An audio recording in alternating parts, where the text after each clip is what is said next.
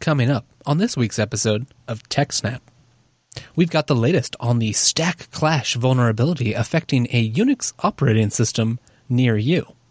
Then, thanks to a recent RNC data leak, we've got your name, address, birthday, and a whole lot more personal information. Plus, Dan does a deep dive into his DNS infrastructure with some recent changes, improvements, and how he's integrated with Let's Encrypt. Plus, we've got your fantastic feedback, a ridiculous roundup, and so much more on this week's episode of TechSnap.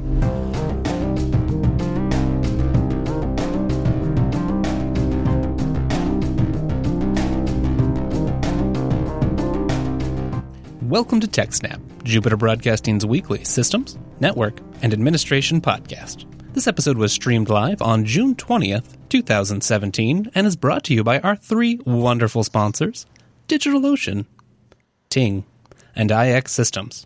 My name is Wes, and joining me this week, yeah, that's right, it's the one, the only, it's Dan. Welcome to the show, Dan. Dan's here. Hello. Dan's here. Everyone, what a wonderful surprise. Actually, it's not a surprise. We were expecting you. How are you today? I'm good. Excellent. Not bad at all. Yeah, we've got like a, um, a awesome show coming up. There's a lot of really good, uh, you know, things that have happened, and there's one piece in particular I'm quite excited for. You're just trying to tease me. Yeah, maybe so, and maybe the audience too. I guess. Um, you have anything you want to talk about before we uh, jump? I have in? some new toys that I want oh, to show off. even better. Okay, yeah. There's a place in Ottawa called Lee Valley Tools, and they do a lot of odd things. They started off, I think, making specialist dental tools. Now, I may be wrong there, but tools is in small, handy handiwork type stuff. But what I bought from them on this trip was very small, very powerful magnets. And basically, you put that on your cabinet. Sorry, you put that on your cabinet, and then you attach your tool to it, and it lets your tool hang off the side of the rack. It's meant for any type of tool, but I use it on the rack. Yeah, that looks handy. And then the next thing I bought, and this has turned out better than I thought, is a little stack of little plastic boxes like this. And I thought they looked good. And then I opened them and found that they actually have proper hinges. It's not like a plastic thing that bends. But then inside, the dividers can go at all different levels as dictated by these little ridges on the side. So that's one extreme, and that's the other extreme. So this is going to be useful for spare parts and nuts and bolts and stuff for the rack. Oh yeah, I can imagine tons of stuff where you just want to, especially if you can store it next to it or with it, and then put Yep. a nice label on there. Mm. And, Sounds and I've been home for what uh, a, a week now. Mm-hmm. I got home a week yesterday, and I haven't touched these. Well, of course, I'm, I'm still trying to catch up. you're a busy man. Not the least of which has been showing, you know, helping prepare the uh, fantastic show we have here today. Speaking of the show, Yeah, speaking of the show, what do you have for us up first? I think I first heard about this yesterday or the day before. I mean, it wasn't. It wasn't. It may sound very vague since there's a published date on of it yesterday. Oh, yeah, okay, it was yesterday. It was released yesterday morning, so it's been out almost. I'm going to say 36 hours by the time the end of this show is, and it's ba- basically a stack clash. And we've talked about stacks, and we've talked Yes, about we have. uh, I forget. Stacks grew in one direction, something else grew in the other, and if they meet, you're in trouble. Uh, that's what this takes care of. That that is what this exploits, and th- this isn't new. What's new is the way that they're exploiting it because it's been done a couple of times before. But it's called um, a stack clash, and it was done by uh, Qualsys. Qual Qualys. Yeah, that's a hard one to They're- say. Yes, their uh, blog, uh, their research team came out with it yesterday, but um, it's been going on for a while. It's been going on since May. Um, so let let me start reading the first bit here, and you, everyone will have a good idea of what it is. And from what I understand, this affects a lot of OSs. And during the research, they found a lot of vulnerabilities in other code as well, not just OS, but stuff like sudo. The stack clash is a vulnerability in the memory management of several operating systems. It affects Linux, OpenBSD, NetBSD, FreeBSD, and Solaris on both i386 and AMD64.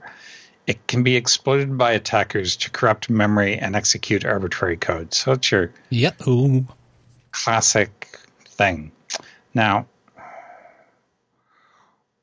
they're saying the idea of clashing the stack with another memory region region is not new. They, they're saying clash, but uh, it's still just I forget what I used to call it ages ago. I knew it as something else, but this was first first exploited in 2005, and it was in a paper that was presented at CanSecWest, which I have heard of before, and a second time in 2010. And it wasn't until after the 2010 exploit that Linux introduced a protection, and they call this a stack guard page. And Oh yeah, I remember is- when that was introduced. Right. Yeah. you've been using Linux that long? No, but I remember I've I've read about it. I, oh, Okay. So, in this paper, they basically show that stack clashes are widespread and exploitable despite the stack guard protection. So, what, what's important to note is that this is not one vulnerability. So, the stack clash vulnerability has one number, and it demonstrates that a stack guard page of a few kilobytes is insufficient. But during the research, they found a whole lot of other vulnerabilities some of which are just secondary to this and are directly related to the primary vulnerability, but some are exploitable independently. Uh, for example, there's one in sudo, which is related to uh, input validation, and embedded spaces in the Uh. get process TTY name function, which results in information disclosure and command execution. So you're going to have to upgrade sudo soon. Uh, what's good though is that they have not released any of the uh, sample code yet. They're waiting for everyone to get patched first. Um, so, who's affected? Linux, OpenBSD, NetBSD, FreeBSD, Solaris on both AMD and 64. Other operating systems and architectures may be vulnerable too, but we have not researched any of them yet. Please talk to your vendor, is what they're saying. Uh, now, I do know, I read uh, elsewhere in the original blog post, yes, the original blog post, um, that they tested Apple uh, or, or they alerted Apple and Google. So there were th- those groups are working on it um, by themselves. So basically, okay, so there's an exploit. Do I have to worry? Well, yes, everyone has to worry. If you have users on your system other than you, you definitely have to worry. If you have no local users, it's a little bit more remote, and we'll get into that because there are remote it, remote exploits are possible, but they haven't found it, found any yet. They tested one, and by sheer luck, it, it wasn't vulnerable. So the exploits and proofs of concept that we developed during the course of our research are all local privilege ex- es- uh, escalations. An attacker who has any kind of access to an affected system can exploit the stack clashed vulnerability and obtain full root privileges. Uh oh. So this is a huge deal. Yeah, that is a huge deal. So as of June 19th, they didn't know about any remote exploits. But local exploitation will be always easier. Remote exploitation will be very application specific. Mm-hmm. The one remote application that we did investigate, the Exim mail server, turned out to be unexploitable by sheer luck. I want to know why they say sheer luck. Yeah, what I do they mean by that? I, I want to know more about that. Maybe something, you know, uh, some, something something that that ended up defeating it, but wasn't designed to. I suppose. So, how can you protect your system? Basically, patch it when the vendor starts releasing patches and do it immediately. Um, they say here that they've been working with the affected vendors since the beginning of May. So, what's that? Let's call that six weeks, Hmm. maybe seven weeks, depending on what they define the beginning of May as. So, by the time you read this, their patches and updates will be available. Have you seen any patches or updates? I haven't. No, I haven't either. At least not that I've been aware of. today is Tuesday, so Yeah, I'm, but- I'll, I'll expect something in my mailbox by tomorrow morning. And I think I'm going to be spending a lot of tomorrow upgrading systems. yeah, probably. Uh, what if I? So, sorry. I mean, but that's not you know that's the uh, Mm-hmm. that's the uh, the work end of patch your shit. Everyone will be getting them at the same time, Yeah, exactly. including the bad guys who will look at the patches and say, "Oh, So that's, that's, how what it is. Yeah, exactly. Which is fun in and of itself. So, how can you, the dear listener, protect your system from the stack clash? Simple. It's three words. Three words? Three words. Patch your shit. The easiest and safest ways is to protect your system is to update it, but it's not available yet. Oh, I already went through that. What if I can't or don't want to update or reboot my system? Well, Dan comes around and then he's going to reboot your system for you. So it's just going to happen. So watch out. That's that's that's just systems that don't get patched. The Dan fairy. I was going to say something mean about people that don't want to, but sometimes you can't. Sometimes you can't. So they talk about the hard R limit stack and R limit AS of local users and remote services to some reasonably low values. But then they go on to say that reasonably low values may break your applications because um, the sudo stack clash exploit allocates only 137 meg. That's not a lot. No. So what they so yeah, what they're doing is they're allocating. Now I know what I wanted to say earlier.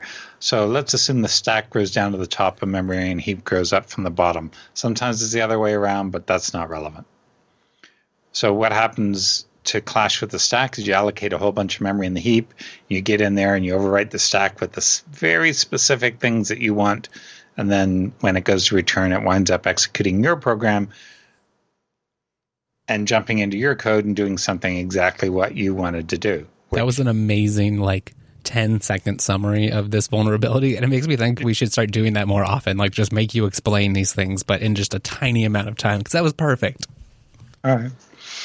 Thank you. So that's basically how it works. It wasn't until I read heap that I remembered, oh, yeah, that's the word. Um, so where can you find the cache stack, stack clash exploits? You can't. They haven't published, published them yet, and that is good. I'm very pleased they haven't published it yet. right we're giving people So- some time here to to get the updates rolled out and people some time to patch and yeah Yep. Um, someone says that the Debian updates are available. okay So let's just click in here and see if it is. Security update. Uh, I don't see any patches. What uh, have been fixed in 316? Yep. Th- Yep. 31643 and 4930 are available. excellent Are they available? Hmm. or will be soon Now, how is this a problem? It's a problem because they thought they had a fix for, for stack clashes and it was wrong. That's why it's a problem. I mean, yeah can you go more into the history of that in, in the the back history of the various things, Yeah. yeah. Well, the previous one, I have that here. Let me see. The first time I didn't I didn't read much into this. I stopped at the part where I saw it was CanSecWest. so basically, it was 12 years ago, uh, last month, early last month. Um, and I haven't read this much, but basically, they started saying that now we're getting into large memory sizes, and uh, with 64-bit CPUs, are going on about that. And unexploitable bugs may be exploited to run arbitrary code in a process. So basically, you've got a bug in the program, which you can then use to escalate something else to become a privileged user. So previous bugs, old bugs didn't really cause any problem, but now that you've got this um, stack clash ability, it makes it even worse.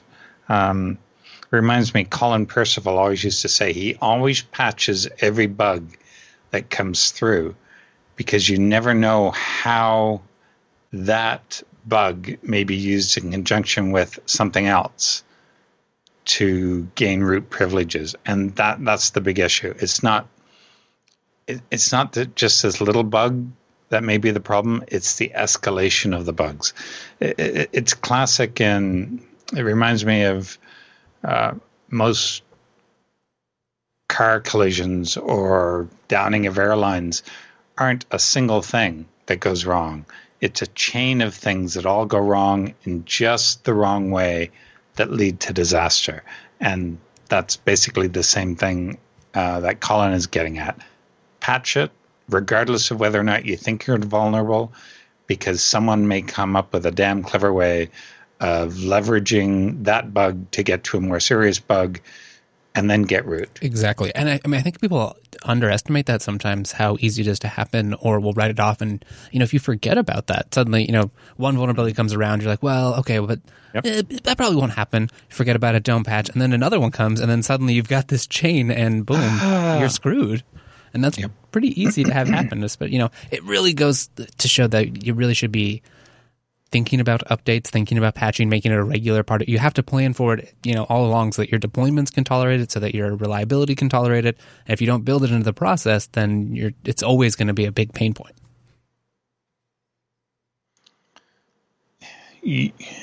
Sometimes a pat uh, a patch will come out and say it says if you're not running this thing, you're not vulnerable. Yeah, right. Yes. But I, I patched that anyway because, well, one day I may run it. Mm-hmm. Yeah, I mean, it's a, almost always a better idea if you can uh, process withstanding, you know, to uh, keep up to date with your software. Yep. And I didn't go into much detail about the, the previous times this was exploited. The, the first time, it, it sounds like people really didn't take it seriously because it wasn't until five years later that Linux introduced uh, protection against it. Now, I don't know when other operating systems introduced their uh, cra- stack clash guards. That's what they're calling it. Maybe called something else in other operating systems. And I do know that in some places, these things are not always enabled by default, namely FreeBSD. But we'll see we'll see what fixes are coming out and how well that will um, repair FreeBSD because I'm, I'm positive tomorrow I will have patches waiting for me. Yeah, next week maybe we can uh, touch base on that. And exactly, you know, now's the time you can go head on over to your your distribution or operating system of choice. Check their pages. You know, here's the um, you know the Ubuntu's got their page out talking about this uh, CVE, and you know they've got that kind of information where you can see, hey, does it need to? You know, does this happen on this OS? Are we vulnerable? A lot of these are like needs triage upstream and those sorts of things. So we're still waiting for some patches. Go check with your uh, your operating system and stay tuned for more. Thank you. Yeah. Anything else to add? Uh, there's really nothing you can do but wait. You, there's if you want to try those uh, R limit stack and R limit AS, go for it. But I have a feeling that you're going to break more stuff than it fixes. Yeah, that, that's fair. Worth trying. And if you do, hey, send us some feedback about it. Uh, you know, or you've experienced pain patching or all those things. We'd love to hear about it. And, you know, maybe now you're thinking, you're starting to think a little bit more consciously about security. You want to make sure that everyone you work with thinks consciously about security. Boy, you should just head on over to our first sponsor tonight. That's our friends at DigitalOcean.com. Yeah, that's right. DigitalOcean.com. There, you can go get yourself some cloud computing designed for developers. They make it so simple, so easy, and so fast to get started with your, you know, cloud virtualization. And they have been expanding rapidly. You can use our promo code SNAPOcean. Yeah, that's right. SNAPOcean, one word, all lowercase. That gets you started with a $10 credit. And you can start taking advantage of some of the awesome services DigitalOcean has available. Things like 55 seconds to spin up a droplet of your choice. Yeah, that's right. 55 seconds. That includes things like FreeBSD, Ubuntu, Debian, Container Linux, Fedora, all kinds of options available to you. Pretty much any OS that you're going to want to run, DigitalOcean has it. And they use real, powerful KVM virtualization. They, that's right. None of this OpenVZ stuff. It's not a container, it's hardware virtualization. That means you can run pretty much whatever operating system you want. OpenBSD, yeah, do it. Go for it. Arch Linux, you can do that too pretty cool. That just shows that DigitalOcean they're doing it right. They, are using the right fundamentals. They uh, they run the same hardware that we're interested in, the same software that we're interested in. Really know what they're doing. You can follow them on social media and see some of the beautiful data centers they have, and check out all the awesome new features they're launching, like object storage. Sign up for early access and get one terabyte free. What is object storage? It's the simplest way to cost effectively store, serve, backup, and archive a virtually infinite amount of media, web content, images, and static files for your web applications. You're probably familiar with some of these services from competing cloud vendors. I think this really goes to show, you know, with other recent things like cloud firewalls that they've just rolled out, monitoring services, load balancing, attachable block storage. They've really got it all. It's a modern cloud. It's super intuitive, and it doesn't have one of these crazy APIs. DigitalOcean dogfoods. They use their own API to build their UI, their whole website, their apps. It's really first class. It's a joy to use. It's supported in a ton of things. You're using Terraform or Ansible or Chef or any of these solutions. There's a ton of support. There's lots of wrappers. There's API support just about everywhere. There's phone apps. It's super easy to get started with. You get a $10 credit with our promo code SNAPOcean. So what are you waiting for? 55 seconds, you'll have a brand new thing. You can throw it away. They've got monthly pricing or hourly pricing. You can go over to their pricing page, check that out. It's super easy to get started. So don't wait. Go over to digitalocean.com, use our promo code SNAPOcean, and have some fun. Alrighty then, on to our next story today. What's next? The next is terrible. That's no good. Um, I don't want to hear that, Dan. Why? Why? Why? Why are you? Why are you saying these things to me? well, I'm positive I'm not in this data because I'm not the target market. Okay. Well, that's I guess a silver lining. That doesn't help the Basi- audience, though. Yeah, basically, this affects over 61% of the U.S. population. And chances are it's only U.S. individuals in here. If you're not in the U.S., you're probably not affected by this. But basically, it's voting, uh, potential voter information. This information was collected not by, but on behalf of the um, Republican uh, National Committee. Um, basically, they're collecting all this information about uh, voters. Uh, all, all, all parties do this, but they left it, ex- it. They didn't leave it exposed, but someone left it exposed. Basically, it contains the sensitive personal details of over 108, 198 million American voters was left exposed to the internet by a firm working on behalf of the Republican National Committee, the RNC. And this data was stored in a publicly accessible cloud server owned by Republican data firm Deeproot Analytics. Now, it's important to remember it's not just going to be Republicans in this database, it's going to be across the whole spectrum of voters because they're not only you're not only interested in your own party, you're interested in the other parties and the independents as well. So, this information included names, dates of birth, home addresses, phone numbers, and voter registration details, as well as data described as modeled voter ethnicities and religions. So basically, it's everything they could gather about you legally. Now, the RNC data repository would ultimately acquire roughly 9.5 billion data points regarding three out of every five Americans, scoring 198 potential U.S.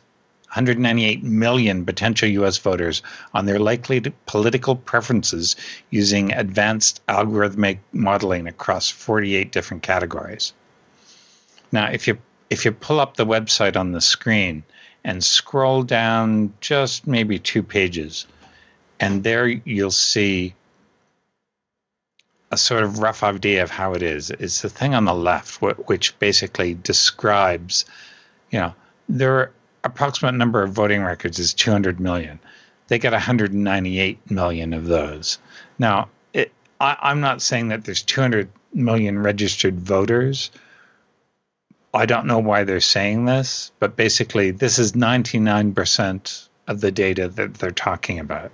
So this, this is an incredible treasure trove, not just to political pundits, because I'm sure the Democrats would be interested in this data, but this is a great source of information for anyone wanting to do identity theft. This means that two thirds, what was it, two thirds, they said? Let me go up here. Where did they say that? Yes, 61%. So 60% of the US population, your name, address, date of birth was in this database and stolen by who knows who. These may not have been the first people to find it. Hopefully they were and nobody else got it. But when you've got stuff like this out there in the unsecured like that, this is intensely irresponsible. And I would say it's criminal. I would like to see laws that that prosecute. Well, maybe there are existing laws that will prosecute this, but yeah, you know, I've I'm seen sure some like discussion no, about how you know like a lot of this data was public or could be gathered in a lot of other ways. Which, like, okay, yeah, but the net effect of it is is really not is not good, and it is you know maybe if you know it would not have prevented someone who was being targeted necessarily uh, but it makes it so the barrier to entries are so much lower now because all of this information is one place. It's just a, a scammer's paradise. Yep. Oh look what i have here. All this data. Um, it's not so much the collection of the information which should be illegal. That's a different issue. Making it insecure and available to anyone is not responsible whatsoever. Um, one of the interesting bits that they found in this data was a large cache of Reddit posts saved as text. Oh. And I haven't really looked in into what it said, but have you downloaded this data? But no, I'm just looking at the screenshot they left. I'm sure that by the time this was made public, the data was not available. Um, they actually go over that bit. Uh, we'll, we'll, get into that just next. But why they're saving Reddit posts, I'm not sure. yeah, Maybe you can see something in there a, interesting. A bunch Maybe of encoded using, here. Yeah. So it would take two days from June 12th to June 14th for Vickery. He was the guy that discovered this to download 1.1 terabytes of publicly accessible files, which included two critical databases called Data Trust and Target Point. Now, we'll get into that in a little bit. So, do we know that this is legit data? Do, do, is this is this fake or is it real? Well, Deeproot Analytics confirmed that they owned and operated the DRDW bucket, which is subsequently secured against public access the night of June 14th shortly after Vickery noted f- federal authorities. So hold on. He discovered this on, on the 12th and alerted them on the 14th. Now, which day of the week is that? The 14th is a Tuesday. He discovered it on Sunday and he let them know on the 14th. So, okay. So if he found it on the 12th, what's to say no one else found it? In the meantime, we don't know how long this was unsecured. It's feasible that this this was sitting there unsecured since the election. And there are a lot of people that scan Amazon web space just for stuff like this. And it's not just Amazon that this stuff is done on. It's any cloud system. You wind up scanning a lot of this to see what you can find. Yeah, cloud systems, file hosts, mm-hmm. whatever. You know, that, those are all the exact places where people will throw things, thinking, "Well, no one's looking for these stuff," but it's pretty pretty cheap. You can write a crawler and try to identify some uh, in- interesting information. Mm-hmm. Now, getting into some of the more interesting bits, mm-hmm. consisting primarily of two file repositories a 256 gigabyte folder for the t- 2008 election and a 236 gigabyte folder for the 2012 election, each consisting of 51 files, one for each state as well as DC. Each file formatted as a CSV lists an internal 32 bit character alphanumeric value deemed to be the RNCID. Okay. You probably have an RNCID. yeah. Yes, you, the one that's listening to me. Each one of you has an RNCID. Isn't that lovely? Yeah, I've always wanted one. That's been my dream. For example, yeah. For example, and they they give one used to uniquely identify every potential voter in the database, and so the RNCIDs uniquely link disparate data sets together, combining dozens of sensitive and personal identifying data points, making it possible to piece together a striking amount of detail on individual Americans specified by name. Now, is this data real? Well, first we've got uh, the company admitting, yes, this is our data.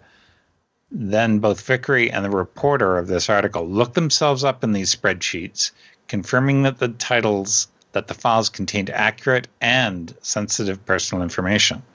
Then they go on and they list all all this data that they have, and I'm going to guess it's about 30 lines, about eight pieces of information per line. That's just the headers.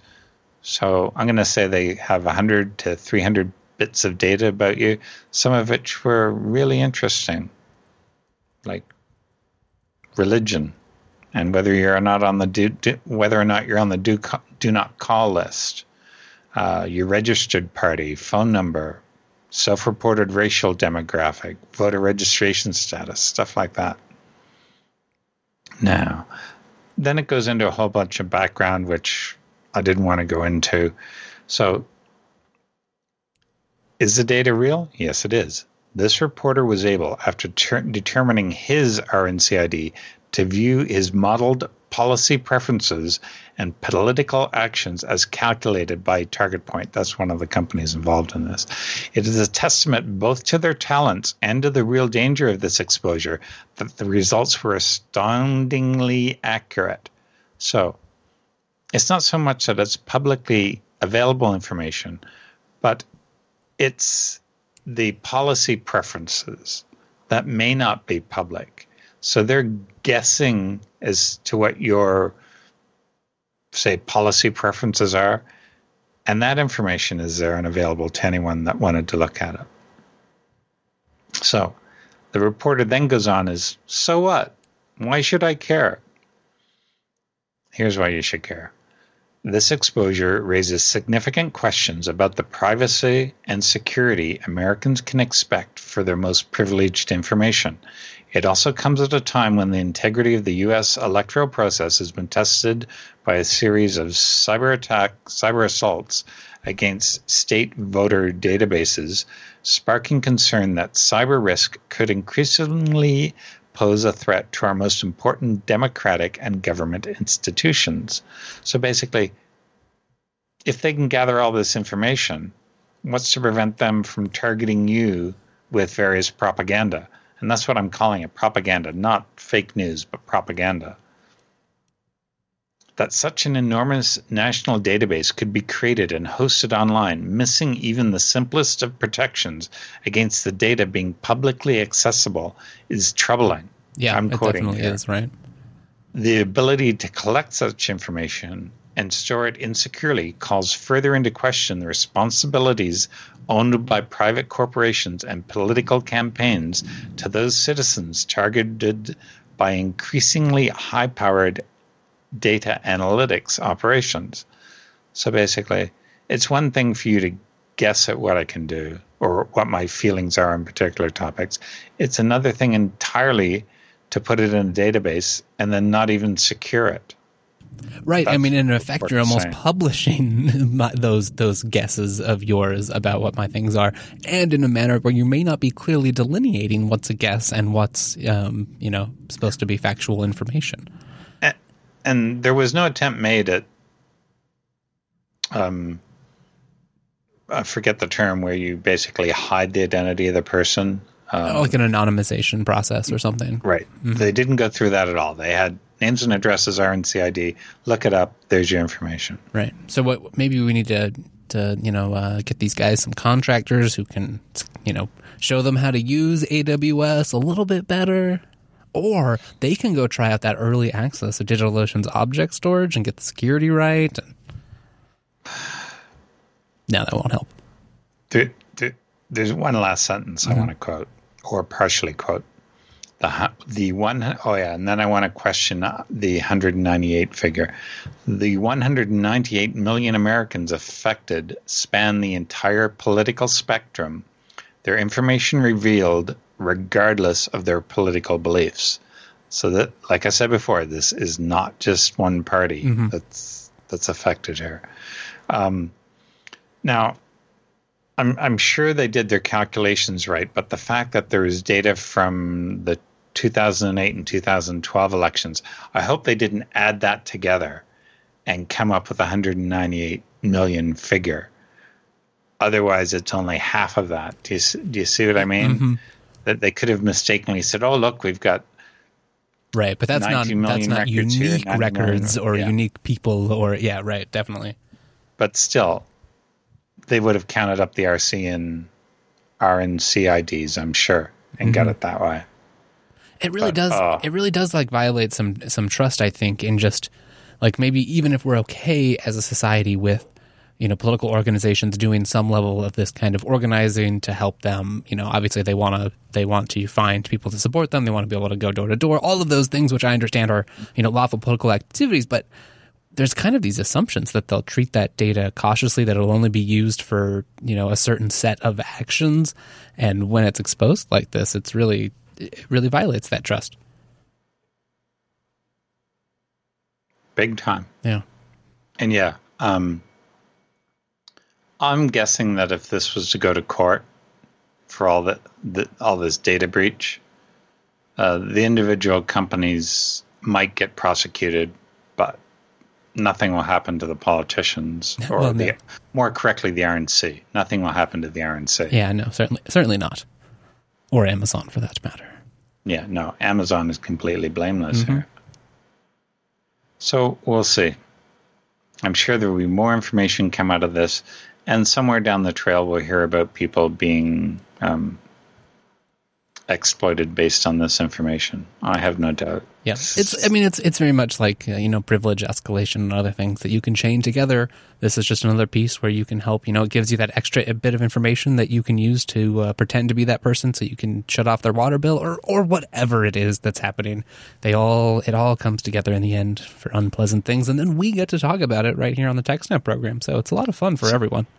So can you imagine someone that wants to go into wants to hide for whatever reason? If you want to hide, you can't vote because your name and address have to be public. Mm-hmm. Anyway, That's a very good point. pet pet peeve, pet peeve. All right. Anything else before we I move on? Uh, no, and I'm very sorry for everyone whose data got spilt on this. It's a terrible thing to have happen. Yeah, and I, I just under yeah exactly. Just people skeptical of uh, you know the internet, internet security, their privacy online. It just it just makes that whole thing worse. Uh, what's that website? Ha- have I been pwned? Yeah, something like that. I think that is that what it is. I think it is that. I'll be interested to see if I get a notice from them about this. Because I shouldn't be in there because I can't vote. Yes, have have I been pwned.com. Check if your email has been compromised. I'm wondering if he'll get if he will get that information though. Yeah, that's a good question. That, that requires being in uh, being in the right database, getting that informed, adding to the second database, etc. But uh, I'm glad that the service is like that. That's a good one. Thank you for reminding me. Awesome. Okay. Well, with that, uh, let's move on to our next sponsor this evening. That's our friends over at Ting. Head on over to techsnap.ting.com to find a smarter way to do mobile. The average Ting bill starts at just $23 per phone per month. And if you go to techsnap.ting.com, guess what? Guess what? Because you're really cool. You're a wonderful TechSnap listener. Ting knows that. We know that. We all love you. We want to give a little back. Ting wants to give a little back. So you get. If you sign up with Ting and you use you go to techsnap.ting.com, you will get a $25 service credit. And when the bill just starts at $23 per phone per month, that's a heck of a deal. If you want to learn more, just go over, to techsnap.ting.com and click the What Would You Save button. There you'll pop over to their rates page, which is a fun interactive page where you can find out just how much inf- how much you would save each month. And Ting makes it so simple. That's what I love about Ting. It's pay for what you use. So lines start at just six dollars a month. Doesn't matter how many. What do you want? Just six dollars per device. Then how many minutes do you want? 100, 500, 1,000? Or maybe no usage. Yeah, that's my category right there. Same thing for text messages. And finally, your megabytes. Uh, then maybe that gets me a little bit. Maybe I maybe I use two gigs a month. Uh, kind of a heavy hitter. I haven't been around Wi-Fi this month. Whatever.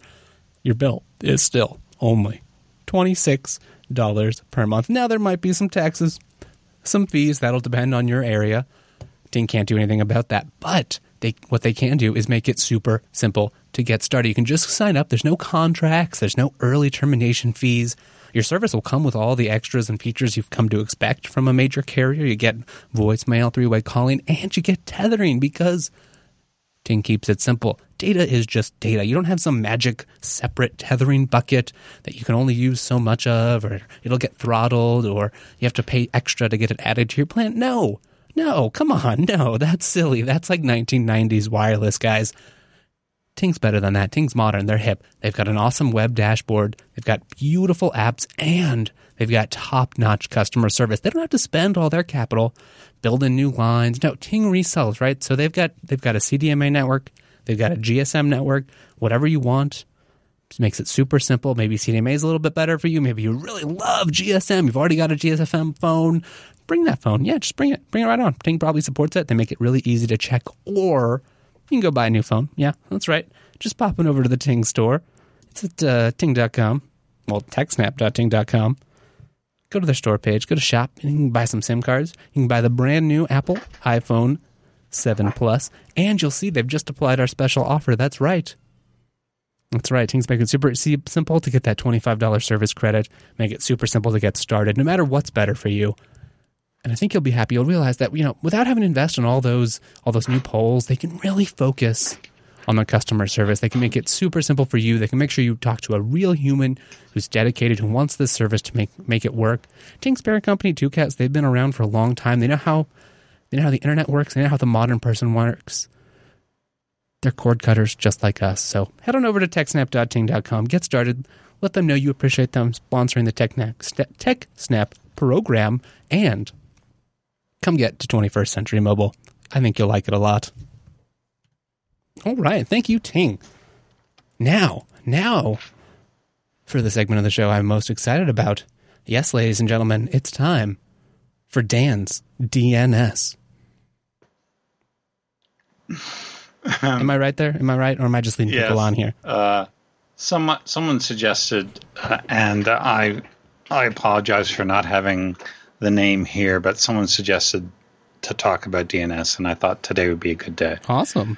Um, I remember first playing around with DNS and thinking, "Oh my god, this is so complex." but I remember reading a I'll book. I'll just remember the IP address. Just screw it. I'll just it's fine. And, and I cannot remember which book it was. And the books I have here for demonstrating DNS are not at all about DNS um, specifically. Um, DNS stands for Domain Name Services. Now, someone may correct me and say, no, that's not quite right. But basically, a domain name. I have langille.org.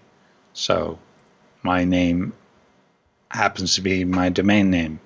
And most people probably can't get their name as a domain name now, but let's assume you could.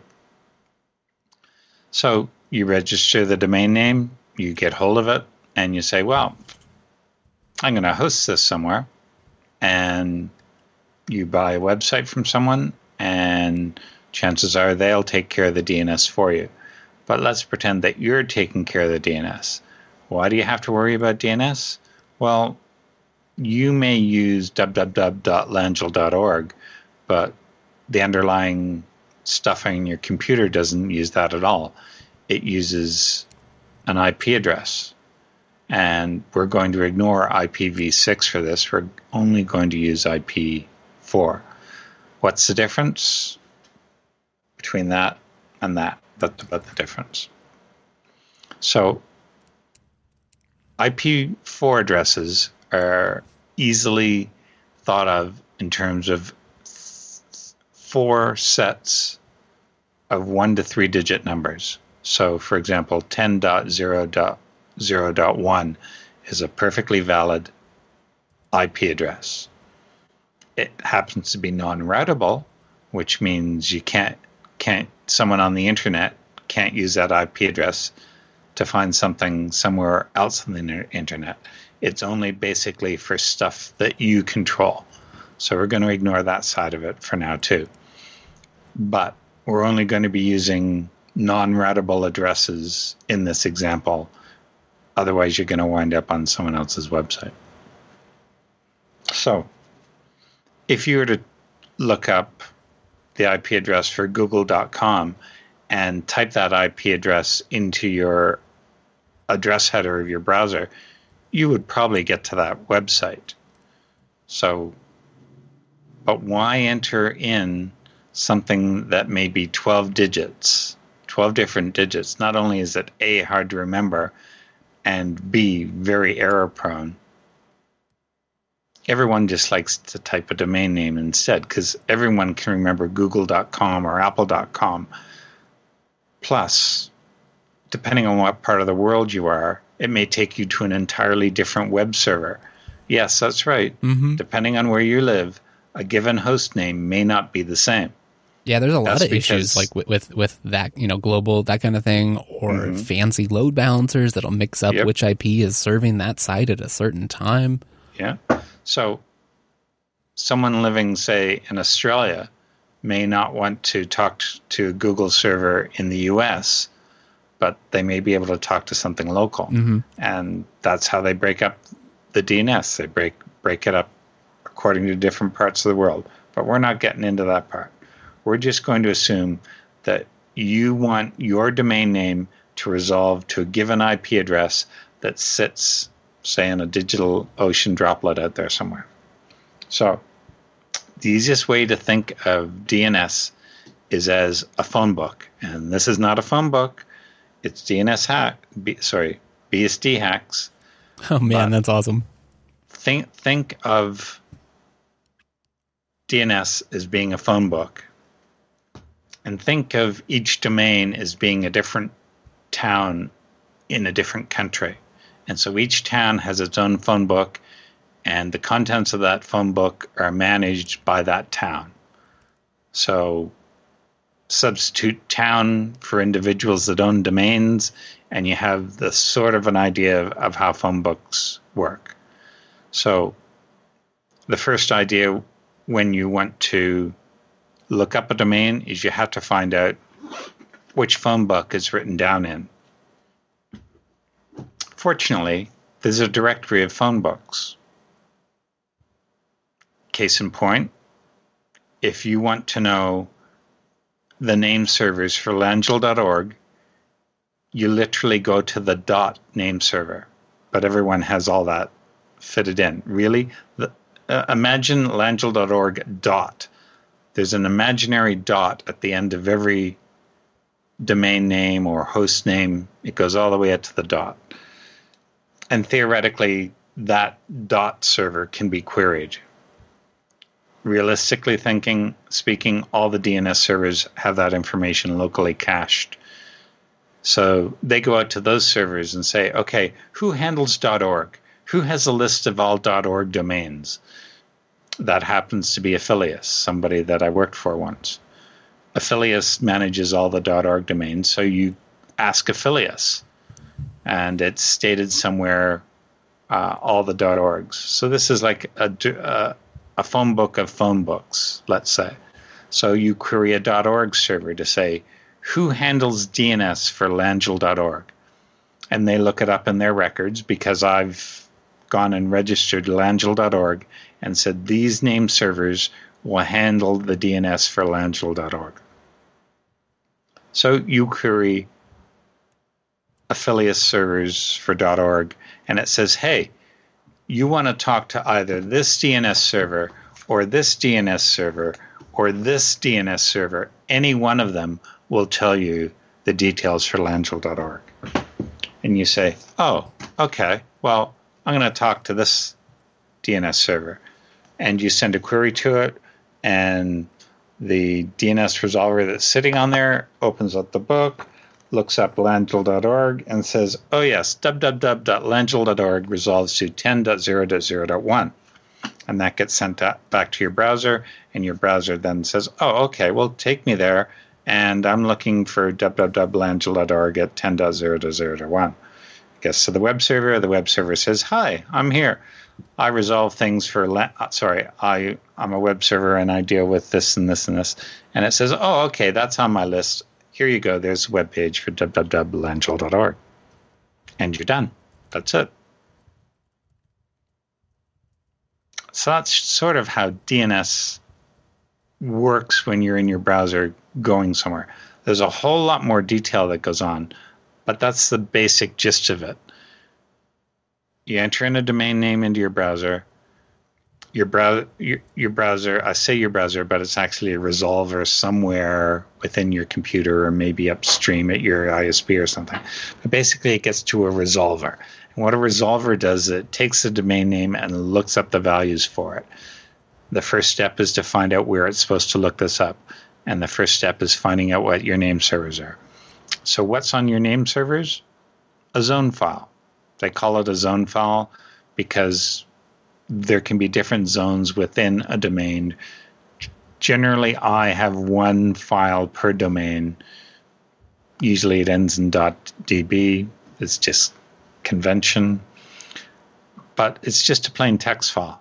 It's structured a certain way, and it has things like A records and t- text records and CNAME records.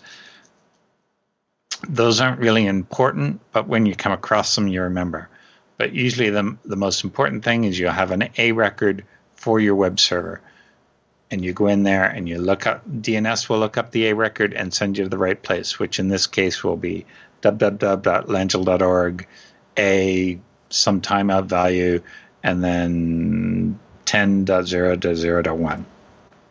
You've got to remember the semicolon at the end if you're using bind. You'll get caught by that more than once. Is it a semicolon at the end? I can't remember. I'd have to look at the zone file. But what is interesting is the fact that DNS is very resilient. For a given domain, it's recommended that you have at least two name servers I have three or four or five for some of mine. Yeah, it seems DNS like three servers. or four is pretty common these days. Yeah. Now, I made some notes here.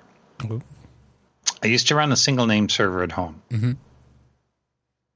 And everything at home was put in there. But then it got complex because I would have DNS servers out there for the public and then name servers here at home for me and so I would have to update. Oh, now you're keeping all this state synchronized here and between a file them. there, and it was separate, and mm-hmm. that sounds it, like it a was, pain. It was a pain. So eventually, I introduced a .int suffix prefix. Oh, okay. So, and then one weekend, I just moved everything that wasn't public into the .int and that made it easy mm-hmm. because now I no, no longer at home had anything that referenced public stuff. I just had int.unix at home.org internal. Okay, that's nice. I've done something kind of similar, like with the but like home dot. Yeah. Yep. Nice. Okay, that's great. So it's dot int. So on my name servers here at home, I'll have Unix at home. I'll have int.unix at home.org, and then a whole bunch of stuff in there. Mm-hmm. Like uh, I have uh, dnso1.int.unix at home.org and stuff like that. And it's all just internal here, all on non-routable IP addresses like 10.0. Right. It all it all references your local LAN network there. All references internal. Now, there's other interesting things you can do with DNS. So not only can you have a domain name pointed an IP address, you can have an IP address point at a host name. So you can have an entry. It's called a PTR record for pointer. You have a pointer record that points from 10.0.0.1 to www.langille.org. So theoretically, if you did type in 10.0.0.1 into your browser, it would take you to www.langille.org. Not really. It's just taking you to that IP address, but that is another way of thinking of it. Now, me liking source control, I put all my zone files into CVS originally and then eventually into, into SVN. And why did I do that? Move to so get already. Sorry, What? go on. Nothing. To- no, nothing. I'm- didn't say anything. Uh, uh, the Freshports code is on Git. It's on GitHub, but no, no rush to go to S, from SVN at home. So for a while, for a while there, I had a, traditional master slave uh, configuration. So basically, you can say this DNS server is the master. You only make your changes on the master, and then it notifies all the slaves. Hey, you, I've got new data here. Come and get it. And that's all in the configuration on the master. You can say uh, you, you're allowed to transfer this data to those slaves, and you tell the slaves, "Hey, listen, get your data from here." Every once in a while, they'll query the master to see if they're update up if they have the latest stuff, and you can also configure the master to notify the slaves and say, "Hey, over here, come get your data. It's ready." Um, and I have been talking recently about going to a Let's Encrypt setup, and that makes this master slave relationship all the more important. Uh, I had gotten away from master slave when I went to SVN, where basically now my solution was to go to my dev server, make changes to the zone files, then SSH in, into each DNS server, Right. SVN out the zone files, and then Basically, like whatever was in your Reload. source control would always be Yeah. what was loaded to each DNS server. correct. Okay, that makes sense. It's a nice. It makes it easy to reason about that way. You don't have to worry about propagation or replication Mm-hmm. or any of that. But now that I'm going to uh, allow a centralized certificate jail do DNS updates, I've got to do it differently. Okay, yeah. So yeah, tell us more about that. I'm I'm curious. Yep. So the traditional thing is you can have a one of you, you elect one of your uh, DNS servers as being the master and all the others are the slaves, and then there's a concept of a hidden master where your master isn't actually one of your registered name servers from your domain, but it's somewhere else, and all your public DNS servers collect from Right. it. That means if someone exploits one of your slaves, it doesn't affect the other slaves. So, so in effect, you're hiding your master so that people can't get to it and exploit it. You could firewall it off and only allow traffic in from the masters. So that's what I was configuring while I was at BSDCan. I think this was the the Wednesday night of BSDCan. Uh, Matthew Seaman and I were in the hacker lounge and we were trying to figure out why one of my slaves could not talk to one of the other slaves. And we tracked it down to, we figured out it must have been something between here and there that was blocking zone file transfers. Because I could ping it, I could resolve, I could do this, I could do that, but I just couldn't do a zone file transfer. And I think it might have been the firewall. I think the firewall might have been blocking TCP, but I'm I'm not positive. So eventually he said, "Why don't you just do this over a VPN instead?" And said, "Well, I already have a VPN. Let me try this." So I just changed the configuration of the name server so it listened on the VPN address, and then did a zone file transfer over the VPN, and bang, it worked just like that. So that's when I coined the term "very hidden master." I said, I said to uh, Matthew, I said, I still like hidden masters, but now I'm going to try really hidden master, where basically the the master DNS server has no public access, and the slaves access it all over, all via VPN. So it's it's nothing special. It's just a name I give it. No, I like that. That's So- cute. That's perfect. So now what I'm going to do is when I'm when I get my Let's Encrypt uh, jail going, the the processes in the jail will talk to Let's Encrypt. Right. Let's Encrypt will say, "Here's the DNS record we want you to add." The cert will talk to the hidden, the very hidden master. It will add the text record in there the hidden master will notify the three slaves hey listen here's new records for you it'll update that then let's encrypt will query, make a dns query it'll find the text record and say yep that's okay you own that domain here you go here's your cert and that'll be done Beautiful. That sounds really nice. so And this is all you. just living right in a jail um, at your house. the cert the cert process Mm-hmm. is is in one jail and the hidden master is in another jail. And then they've got a VPN that connects them together. They've got a VPN. There's already a VPN in, in place. I didn't Right. add the VPN Right. just for this. Um, Basically, a Now- private network there that isn't Yes. isn't routable or yeah, it's actually not routable. beautiful. So, yeah. Now, what I recently did was convert all my DNS servers over to feed off that hidden master.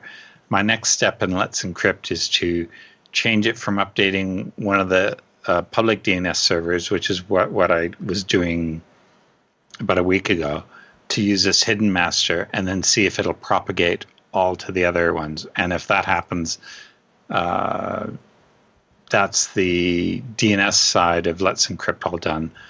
Then the next stage will be to distribute the certificates I've been given to the various servers and then have those servers restart whatever processes they need, like, uh, say, Postfix, Apache, Dovecot, whatever it might be on that one server.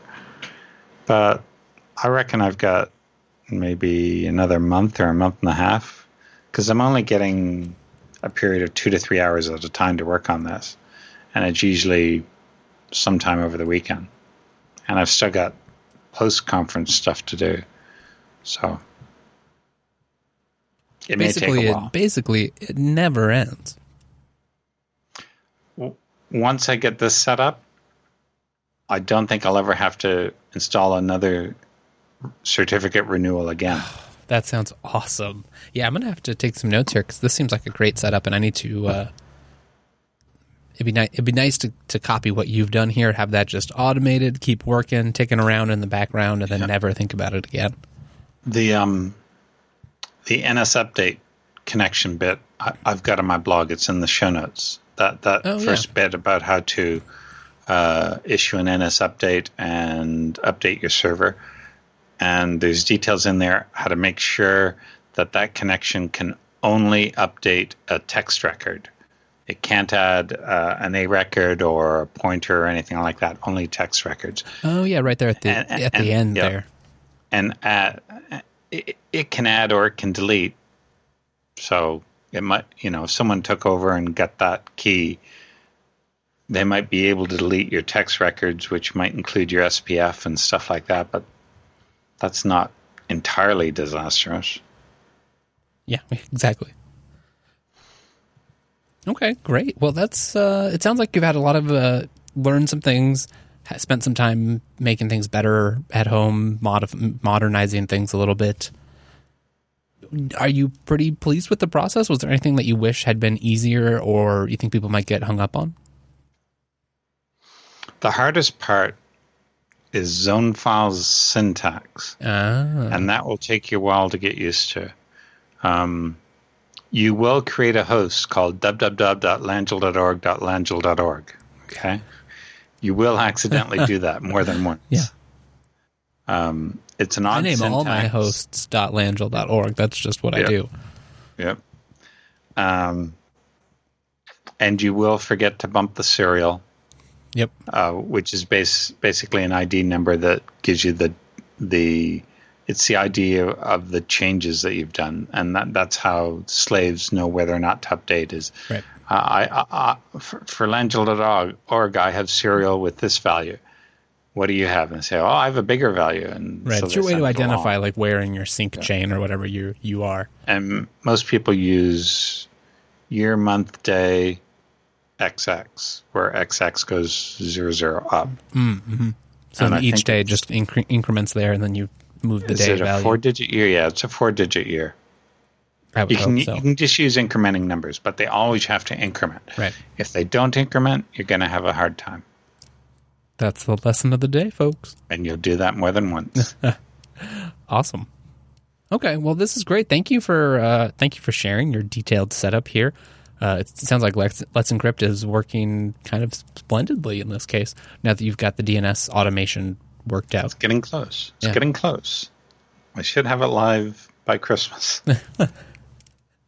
Look at you setting realistic timelines. All right. Well, I am. everyone in the audience, you stay tuned. Set your calendar reminders right now for Christmas 2017. We'll check back in with Dan, see what's happening.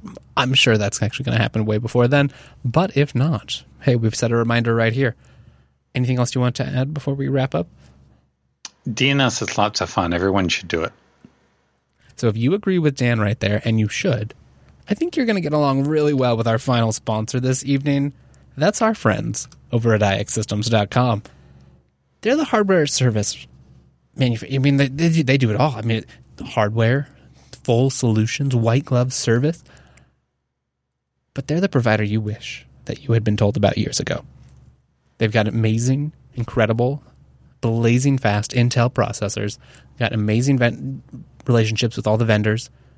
They've got talented sales engineers ready, standing by to help you build the server of your dreams. So, whether or not you just want to buy a new server to be, you know, the your DNS master because you really want to start playing with some of the cool technology Dan was just talking about, and you should, you definitely should, or you've heard Dan talk about backups and you're like, ah, my backup situation, it's just not what it should be.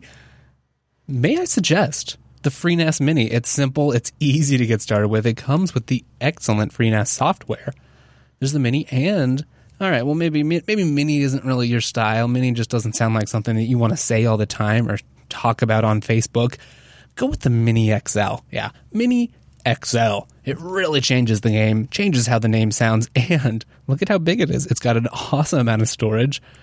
You can you can all you can check it out right here. They've got an awesome video you can watch. They make it really easy to get started, and you can go buy it right on Amazon. How how much simpler could that be? But maybe that's not enough for you. Maybe you're like XL, mini XL. No, no, that's not for me. Wes, what are you what are you talking about? you probably want the True Rack. Yeah, come on over to the True Rack. You'll see what iXsystems is about. This really showcases that iXsystems, they're not like any other vendor. They understand real storage. They understand what petabytes mean. They understand that ZFS is the enterprise file system. They've seen it all. They've been around. They understand FreeBSD, Linux, Windows, like whatever you need, they can set it up. They'll make sure your brand new server, your new NAS, your new SAN, it's all configured appropriately set up in your data center, plugged in, ready to go first time. And you know, they think about these things. They if you're getting a bunch of new disks, they make sure those disks have been tested at their facilities. They've been burned in. If they're going to fail, they would have already failed and they would have been swapped out so that you get a system that's ready for production right out of the gate because they understand like this is your money, this is your business, this is your project. You take it seriously. You deserve to have a custom solution, a solution that's going to work, the solution that's right for you. And they're your partner here you don't have to know the correct, you know, how many IOPS do I need? Is this going to meet that? How much should I estimate? How much should I overestimate? Is this going to fit in with the controllers that I have in the data center that I'm renting? Uh, there's just so many factors. IX is a great partner here to help you out. They've got their sales engineers right there, ready to help. So ixsystems.com slash TechSnap, that's where you need to go. That'll get you started. They've also got a great guide ready to help you out, or maybe you know someone at your organization who's looking to, you know, they're the one working with your vendors, trying to find some new hardware. You've been frustrated with long wait lines or terrible online ordering or hold been on hold on the phone or the runaround where you just don't get responses to your emails. You won't have any of those problems at ixsystems.com slash TechSnap. No, you'll get the definitive guide to buying hardware for open source software, and you're going to have a great time. And you're probably going to learn something, hopefully, about DNS. So thank you to iXsystems for sponsoring the TechSnap program. Hey, and thanks, Dan, for teaching us all a little something.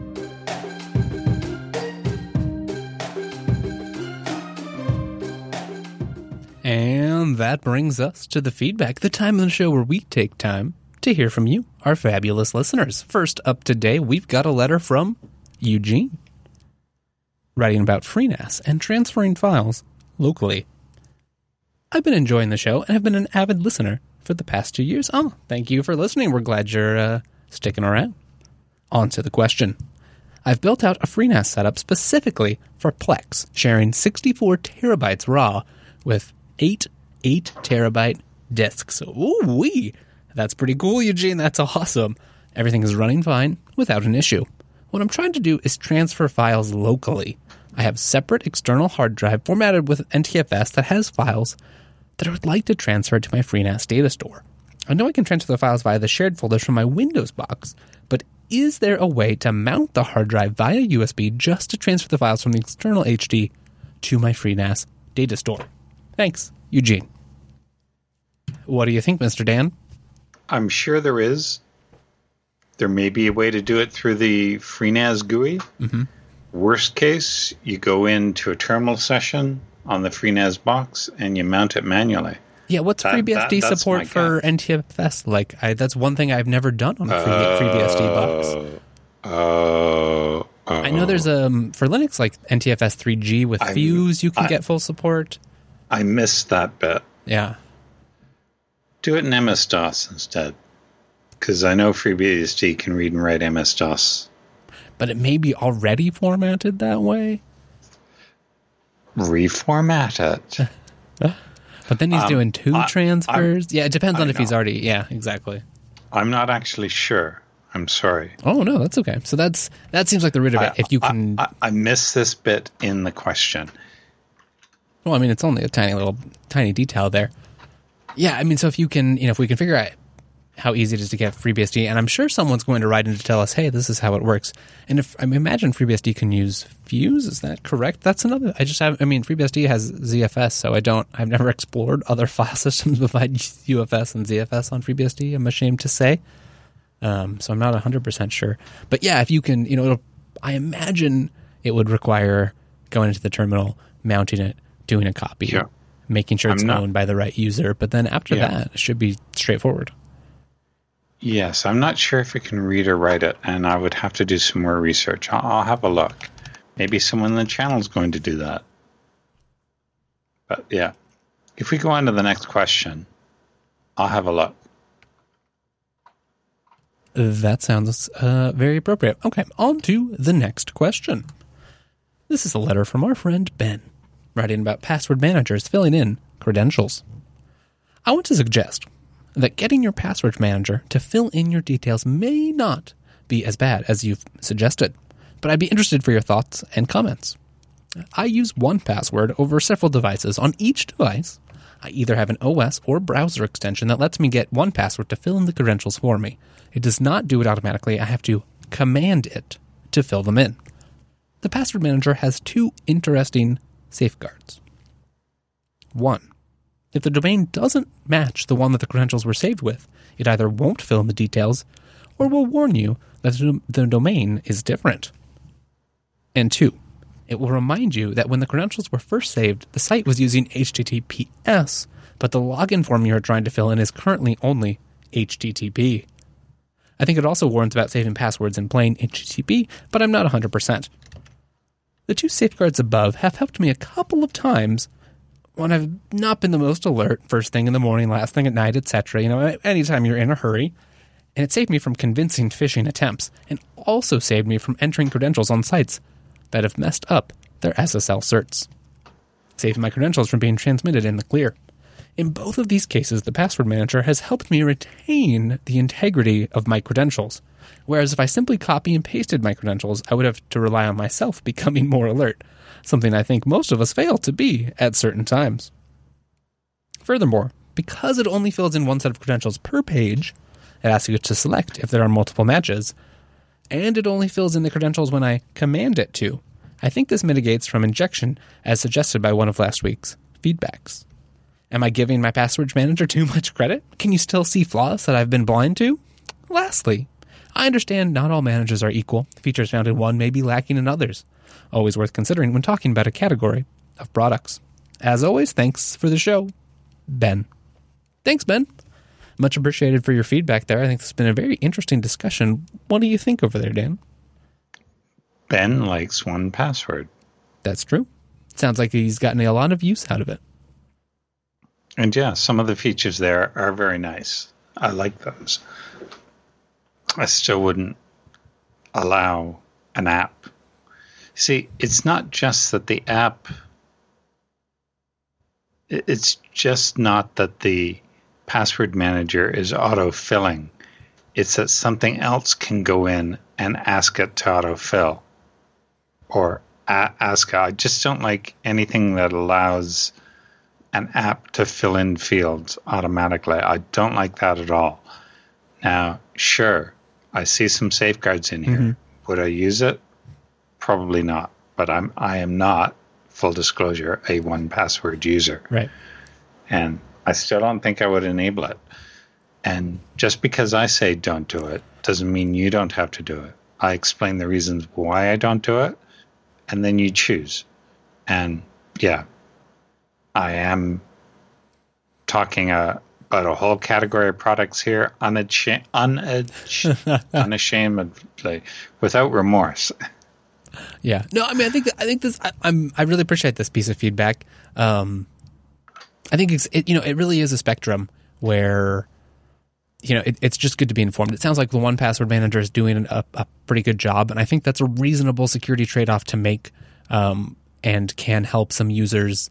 You know, there there may be a segment of users that this is better or safer than they could manage themselves, or they may not be competent enough or interested to use a less convenient password manager uh, to the full extent or properly or securely. So it would be helpful. People who may not know how to check the you know HTTPS green logo and lock and understand how the certificates work and all those things. So there may be some ways where that could actually be really helpful.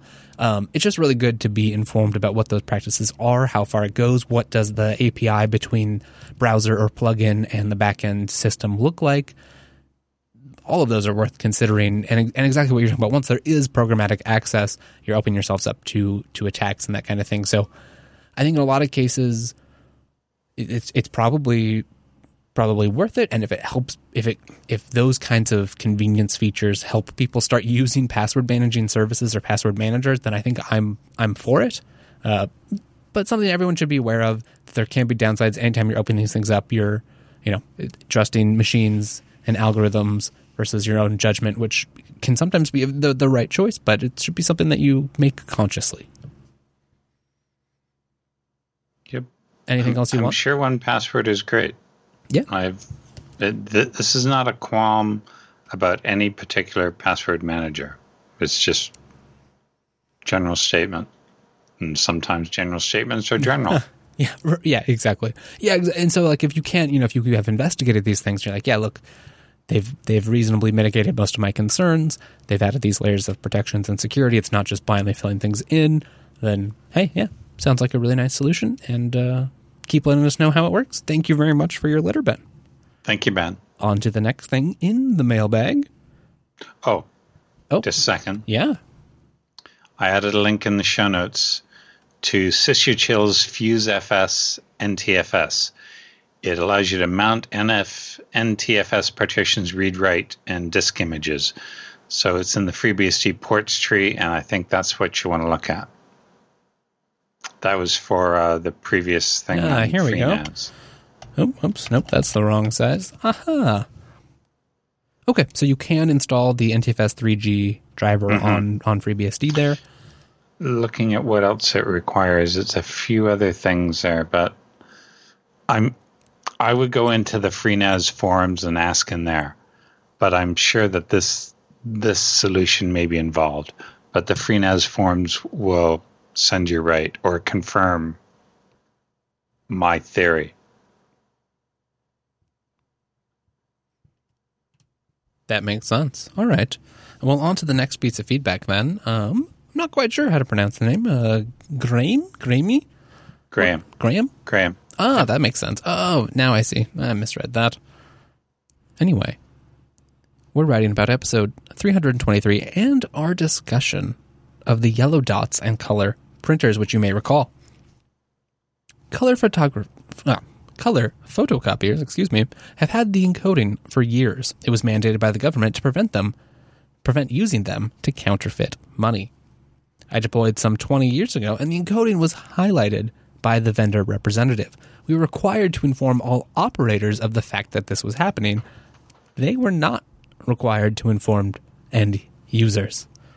Well, Graham, thank you very much for your letter. Yep, that pretty much I think confirms what we were we were talking about. It's been a long-standing Yeah. practice. I, I remember that. I remember that, and I'd totally forgotten about it when we were reading those articles. Yeah, no, that makes sense. I mean, I know there's a lot of various safeguards and very in, in you know different software and hardware systems for exactly that kind Yep. of counterfeiting The- use case. There's another feedback item that I didn't fill in. They talked about it not needing to be yellow. Um, you can also, you know, if you have a 600 DPI printer, you can just do individual dots somewhere. They don't have to be very, they can be, you're not going to see them. In a 600 DPI uh, printer, just black and white, you can put those dots on there as well. Interesting. Yeah, we were kind of speculating about that, so that's that's good to know. Mm. Huh. Scary stuff. It is scary stuff. Yeah, because I was just thinking about that.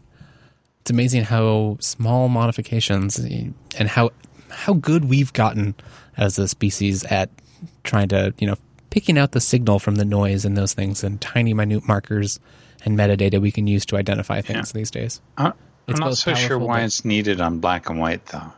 Mm. If it's to to preempt counterfeiting. Right. It seems like at that point you're cutting off some of those things and you're mm-hmm. really in the like um, origin and um, provenance tracking I've, sort of territory. I, have also heard about copyright uh, about photocopiers being able to recognize currency and said, "Oh mm-hmm. no, I'm not photocopying that." I think even Photoshop uh, had some of those things here, where like they would uh, prevent you from doing certain things with uh, scans of money. Not sure if that's the case, but I've read about that. Photo? No, I, have seen copiers. Mm-hmm. Um, there's a certain uh, constellation pattern that, that is in a given currency, and the copiers recognize that and don't reproduce it. That makes sense. I th- while you're reading this next one, I'll look that up. Perfect. Okay, on to the next one then. Ah, here we go. From Graham again. Uh, here we're writing about episode 322 Windows Privacy. Not so private. You cannot turn off Windows 10 telemetry with a group policy. Level 0 is not off, it's just basic. Even these settings are available only in Pro, Enterprise, and the Education editions. The Home edition cannot even use these lower levels. There is a registry hack to disable telemetry, but it is also disabling Windows Update, which uh, obviously, if you watch the show, is not desirable. Furthermore, there are several other functions in Windows which send data back to Microsoft outside of telemetry. It, telemetry is just one of many. And note, Microsoft can pull files from your system, even enterprise machines using telemetry, to gather malware samples. They do not need permission to do so and do not notify you when it is done. A corporation can subscribe to Windows Defender Advanced Threat Protection to gain visibility into this data for forensic analysis purposes. And then he provides a link for more information about advanced threat protection.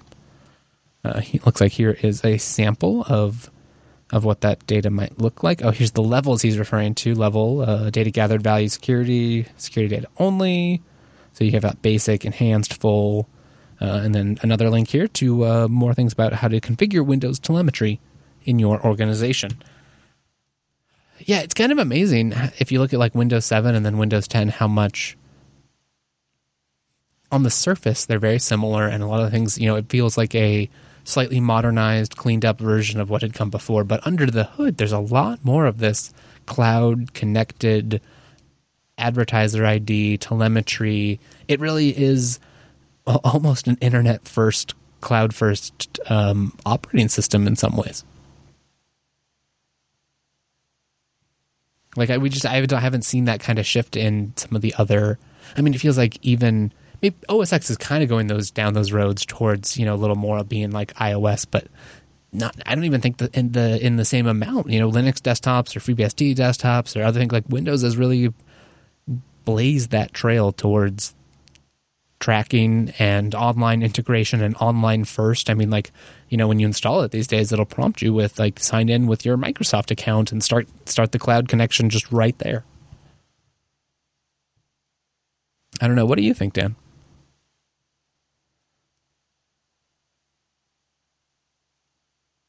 Oh, Dan, are you muted over there? You might be muted. Am I? Come back I'm to sorry. us. Now you're back. I'm sorry. I muted you while I was typing on my keyboard. Out of con- so polite. Um, anything which increases privacy is a good idea, and I'm glad that we've got this stuff in here. But why why allow enterprise to do something that you want to allow individuals to do, and especially in terms of privacy? Um, all operating systems should allow you to be anonymous. There's no reason for this tracking. Yeah. And I mean, I it seems would like really like it to go away. Yeah. And it seems like there's some compromises that could be made in a lot of these cases. Like, yeah, okay, enable have that feature exist. Sure, if people want to use it, if you want to connect your cloud account, okay, great, do so. But don't require me to. Don't shove it down our throats, so to speak. Um, yeah, yeah, exactly. I think exactly what you're saying. Like we shouldn't we shouldn't be required to have those things. We should have reasonable options. And exactly this to your point about the enterprise. Like, yeah, enterprise is probably much more likely to want that data or have a business case to need that data for auditing purposes or compliance or, or whatever that the home user wouldn't. But it really goes a long way. Like you don't have to you don't have to make that the default. You don't have to. But if you just have the option instead of ex- outright excluding the home user, you know that would make me not that I'm going to go out and use Windows, but if I were required to, I would feel a lot better about it if I even had those options. Yeah, it's it's we're becoming commodities, and we shouldn't be. Yeah. I can see commoditizing something when you're providing a service such as Gmail, Mm-hmm. but you've paid for Windows. right. Yeah. It came as part of your device, or you actually explicitly bought a license. Yeah. Yep. That's a very good point. all right. Well, that's uh, that's the feedback. Anything else you want to add? Thank you. If anyone else knows about information like this, about how you can provide better personal space security for individuals, please let us know about stuff like this. Thank you. Absolutely. We really appreciate it. Feedback's one of the best segments of this show, and uh, I love the connection with the And- audience. And I added to the show notes the constellation I was talking about. Um, it's been incorporated into a number of banknote designs worldwide since about 1996. It is added to help imaging software detect the presence of a banknote in a digital image. Such software can then block the user from reproducing banknotes to prevent counterfeiting and using color photocopiers. Oh, yeah. That looks familiar. Look at that. Helping protect our fiat money. Yep. Thank you, cool. technology. All so right. at the bottom is a list of all, you know, it's in the Canadian dollar. Well, was. So we'll see. It's a lot harder to counterfeit Canadian funds now because it's this. Uh, it's not a paper or fabric based currency. It's uh, plastic, Right. Yeah. It's all plastic now. extremely thin and slippery. hmm You need pretty industrial stuff to to make it in the first place. I think. Yep. Yeah. Interesting. And it looks cool too. So that's there's that. Oh yes, it does. Okay, so that wraps up the feedback. If you would like to send us feedback, you can go to techsnap.reddit.com or jupiterbroadcasting.com slash contact. There you'll find a form. You can send us your feedback. We'll go through it and put it on the show. That gives you an outlet to, hey, complain or compliment. We prefer those. That's just a little little tip. Dan Dan likes compliments, turns out. I don't, I don't know. Um, and actually, what we really love is uh, you know all, all the cool things you guys know about the tips the tricks the experience you've had really improves the show so thank you very much to the people who have reached out and uh, please feel free to do so and stay tuned we'll be right back with the roundup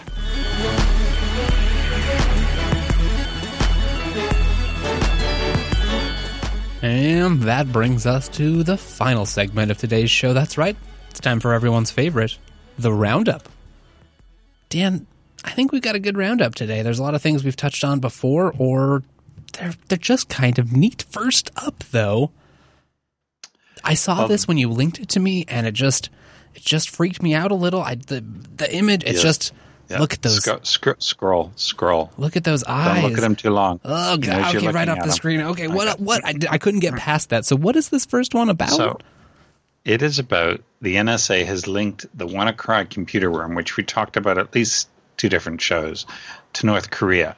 Now, you have to keep in mind that linking a given activity, you're not actually linking it to the government.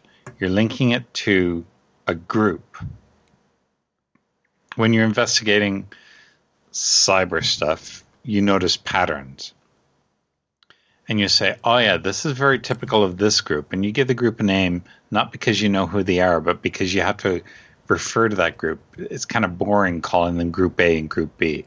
So basically, you say, usually Group A is all. Uh, we, we think Group A is North Korean because of these reasons, not because North Korea has actually come out and said that you know this is our group, but there's just hints and traces as to why someone is associated with a given country, and the fact that sometimes software comes out which is so advanced it can. The conclusion is it could only be a state actor to have the kind of funds and resources it takes to get behind it. But anyway, that part is not the important part.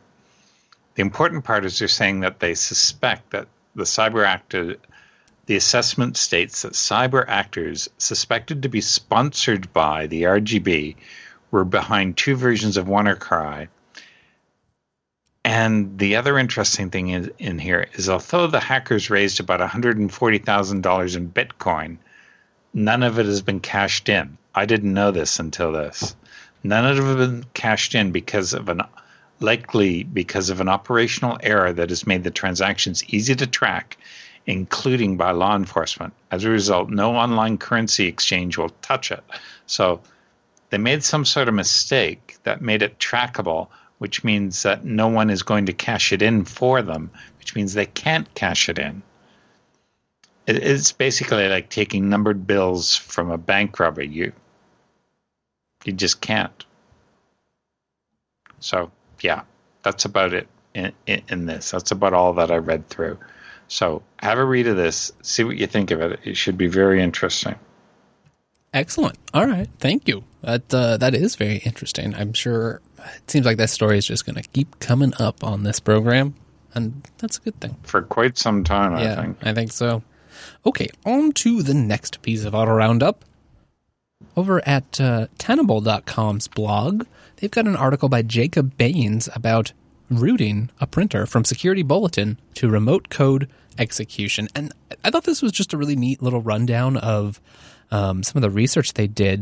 You know, they start talking about like printers, they're everywhere, big businesses, schools, homes, blah, blah, blah. Um, and they saw an HP potential security vulnerability that had been identified with certain HP printers. Um, and it could be used to exploit, mm-hmm. you know, and execute arbitrary code.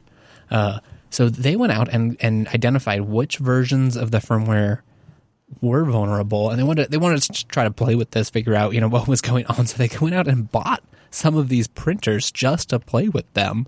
Uh, you know, always willing to indulge our curiosity. We purchased a couple of printers listed in the advisory. In this case, yep. HP OfficeJet Pro 8210s, uh, and then they pursue. They start poking around. Uh, Thankfully, both printers arrived with vulnerable firmware installed. They hadn't been updated at the factory or anything like that. Uh, and then they start poking around. So they do some Nmap here, which is fun, and they find that um, you know there's port 9100 open, which is is described as HP proprietary, but it's uh, it's widely known that on HP printers this supports raw printing and like PCL, PostScript, and PJL. In particular, they start showing some PJL interactions over here, um, and they reference a paper about exploiting network printers, a survey of security flaws in laser printers and multifunction devices. What follows is really a great way, like it just shows how they've been poking around with Netcat. They eventually write some Python scripts. You can see here that they run some um, PJL commands and you can start trying to do some direct directory traversal. So you'll see, like, a, mm-hmm. hey, let's navigate up a couple directories. Can we get anywhere? And what follows is they basically find kind of a standard Linux file system but they yep. don't have write access, they eventually find a little bit of overlap. And it turns out to be like a profile.d directory. Um, and so the PJL commands let them upload files that, you know, normally you would use this fs upload command uh, in order to upload a file that you want to print. Uh, but they use it to upload stuff into the profile.d, and then they use an snmp command to trigger a reboot, which then reboots the printer. That you know on boot, that user's profile.d gets run, and then they've got themselves a root shell, and it works. It works just like that. It's just a it's just a really neat break, breakdown. They've got a lot of good screen captures and command. Um, you know, show you the nmap commands they use, netcat. They show you the Python script. So I just thought it was really makes it very accessible. Some of those you see people like analyzing firmwares and doing that stuff, and sometimes it seems like magic, but at the end of the day, it really is relying on a lot of the primitives that um, sysadmins and other types that that we use every day. This is cool. Also, it should remind you that like it's not just your computer that you need to patch. It turns out all of our devices are now computers, and you should patch them too. So patch your shit, everybody. Listen to Dan. Just do it. Just do what Yes. Dan, just do what Dan says. That's the theme of the show. Patch it. Yeah. Okay. With that, uh, that was uh, almost uh, almost a little bit too much for a roundup. I apologize, but I thought it was an interesting article. On to how to secure your laptop, Linux laptop, Yeah. maybe for travel. The specific use case that he's talking about is a conference in Beijing. He's going to China, and he is worried about having st- confidential information on his laptop. And he specifically says that China is not a signatory to the personal use exemption when it comes to encrypted devices. So bringing a laptop with an encrypted hard drive with you is not technically legal. And basically, if you don't unencrypt it, it may result in unpleasantness. But then he, he disclaims that it's important to point out what, that you are extremely unlikely to be penalized for bringing in an encrypted laptop with you to China, as any widespread zealous application of such practice would quickly shut down any business travel to China. And this is definitely not in the government's interest. But you really don't want anything to piss off any border people anywhere. Basically, they have control over you. And yeah, this guy is being very, very cautious. And their suggestion was to bring a Chromebook. Now, th- this is only if you're worried about the information that you have on you. Basically, he says buy, buy a Chromebook, uh, reinstall the OS so that it's not encrypted because by default it'll encrypt it, and they don't want that. So Isn't that a great problem to have? Oh, whoops, my default is encrypted. Oh no. Sorry, go on. Um, but how does that work with cell phones? Yeah, exactly. Because cell phones are iPhone content is encrypted by default. hmm Uh, so basically, the gist of what what he does is he um, brings he he plans to reinstall once he gets to China, and then have that encrypted, and then when he gets back, dispose of the Chromebook. Why he wants to dispose of it just depends on how how much you trust it and whether or not you think it's been exploited. But basically, anytime you're going somewhere like this, and you are concerned about that type of espionage, you want to keep your laptop with you at all times because having physical access to your laptop allows you to do a whole lot more than just having electronic access to it. Um, and yeah, um, each use case is different. Yeah, and I'll, Uh, and I'll, I'll note that the the person whose blog we're reading here is uh, like a goes by Mister Muricon, Mister Icon. I'm not sure, but uh, Konstantin Ryabitsev, and he works for the Linux Foundation and has done some like Linux kernel development and other things. So I think there's you know there there's some of the reasons that you might have for being being this conscious con, uh, conscious um, and you know having these kinds of concerns. Yes. I do. I did like how you opened that there, and there is some sort of note um, looking at some of the discussion online about this uh, blog post. Some people comparing, you know, saying ah, talking about how much of a worse experience and how much more likely they felt they were going to be searched or that their laptops would be searched going through a U.S. airport as compared to a Chinese airport. Um, so you know there there are different threats in terms of state actors versus commercial interests versus. Um, but I think in general this this blog post is just a good idea of if you really are paranoid, you have reason to be paranoid. These are some of the things you should start thinking about internalizing and maybe adapting your workflow to. Thankfully, for a lot of us, you know, people watching this show, us, if a lot of your, you know, a lot of your day to day involves a terminal and a web browser, a Chromebook is uh, maybe serviceable, especially if you're only going to be traveling for you know a week or two. Then not great, but Yep. I know I've seen some people who you know do this maybe Chromebook, or you could get like a maybe a used ThinkPad if that's available in the region that you're traveling with, and then you know buy it off Craigslist or the local equivalent and try to sell it again before you leave, or just get rid of it.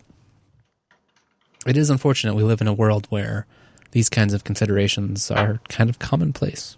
Yes. Okay, well, with that, I'd like to end the show on like a little bit happier note. So, Yes.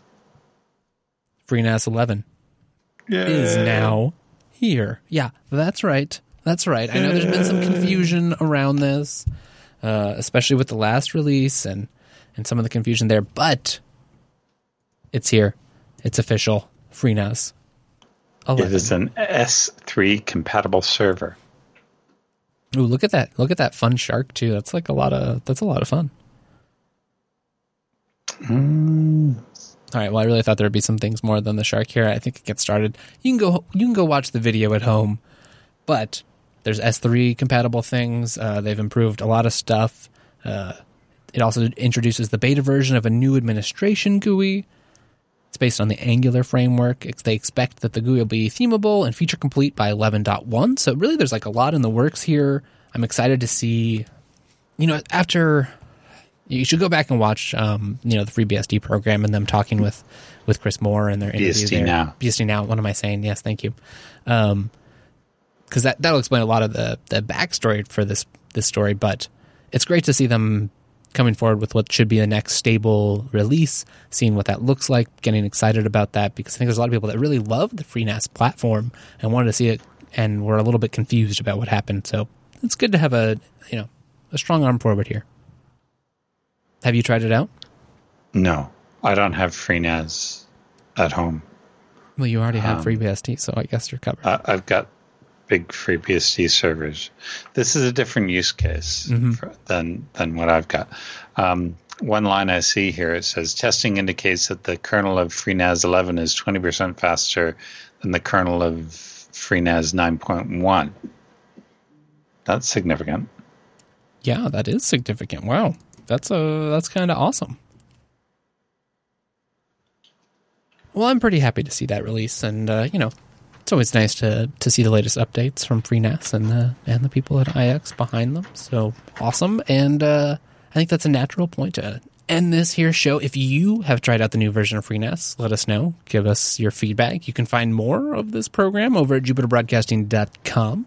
Uh, the, there's the archive. There's the calendar, which will let you know when we're here live, and there's the contact form, and that's how you let us know how much you love FreeNAS 11, how much you hate our coverage of it, or any other thought that's on your mind. If it's interesting, we'd love to put it on the show. If you have experience with some of the tools we've talked about, you've got criticisms, you've got tips, it's all wonderful. If you want more Dan, he's at TechSnap underscore Dan. You should also go follow his blog where he might update you more about his DNS situation or other fun precursors to this here program. And I'm at Wes Payne. This has been episode 324 on June 20th, 2017. Dan, do you have anything else before we uh, go home tonight? Nope. Have fun. Be safe. Yeah. Enjoy learning DNS. See you all next week.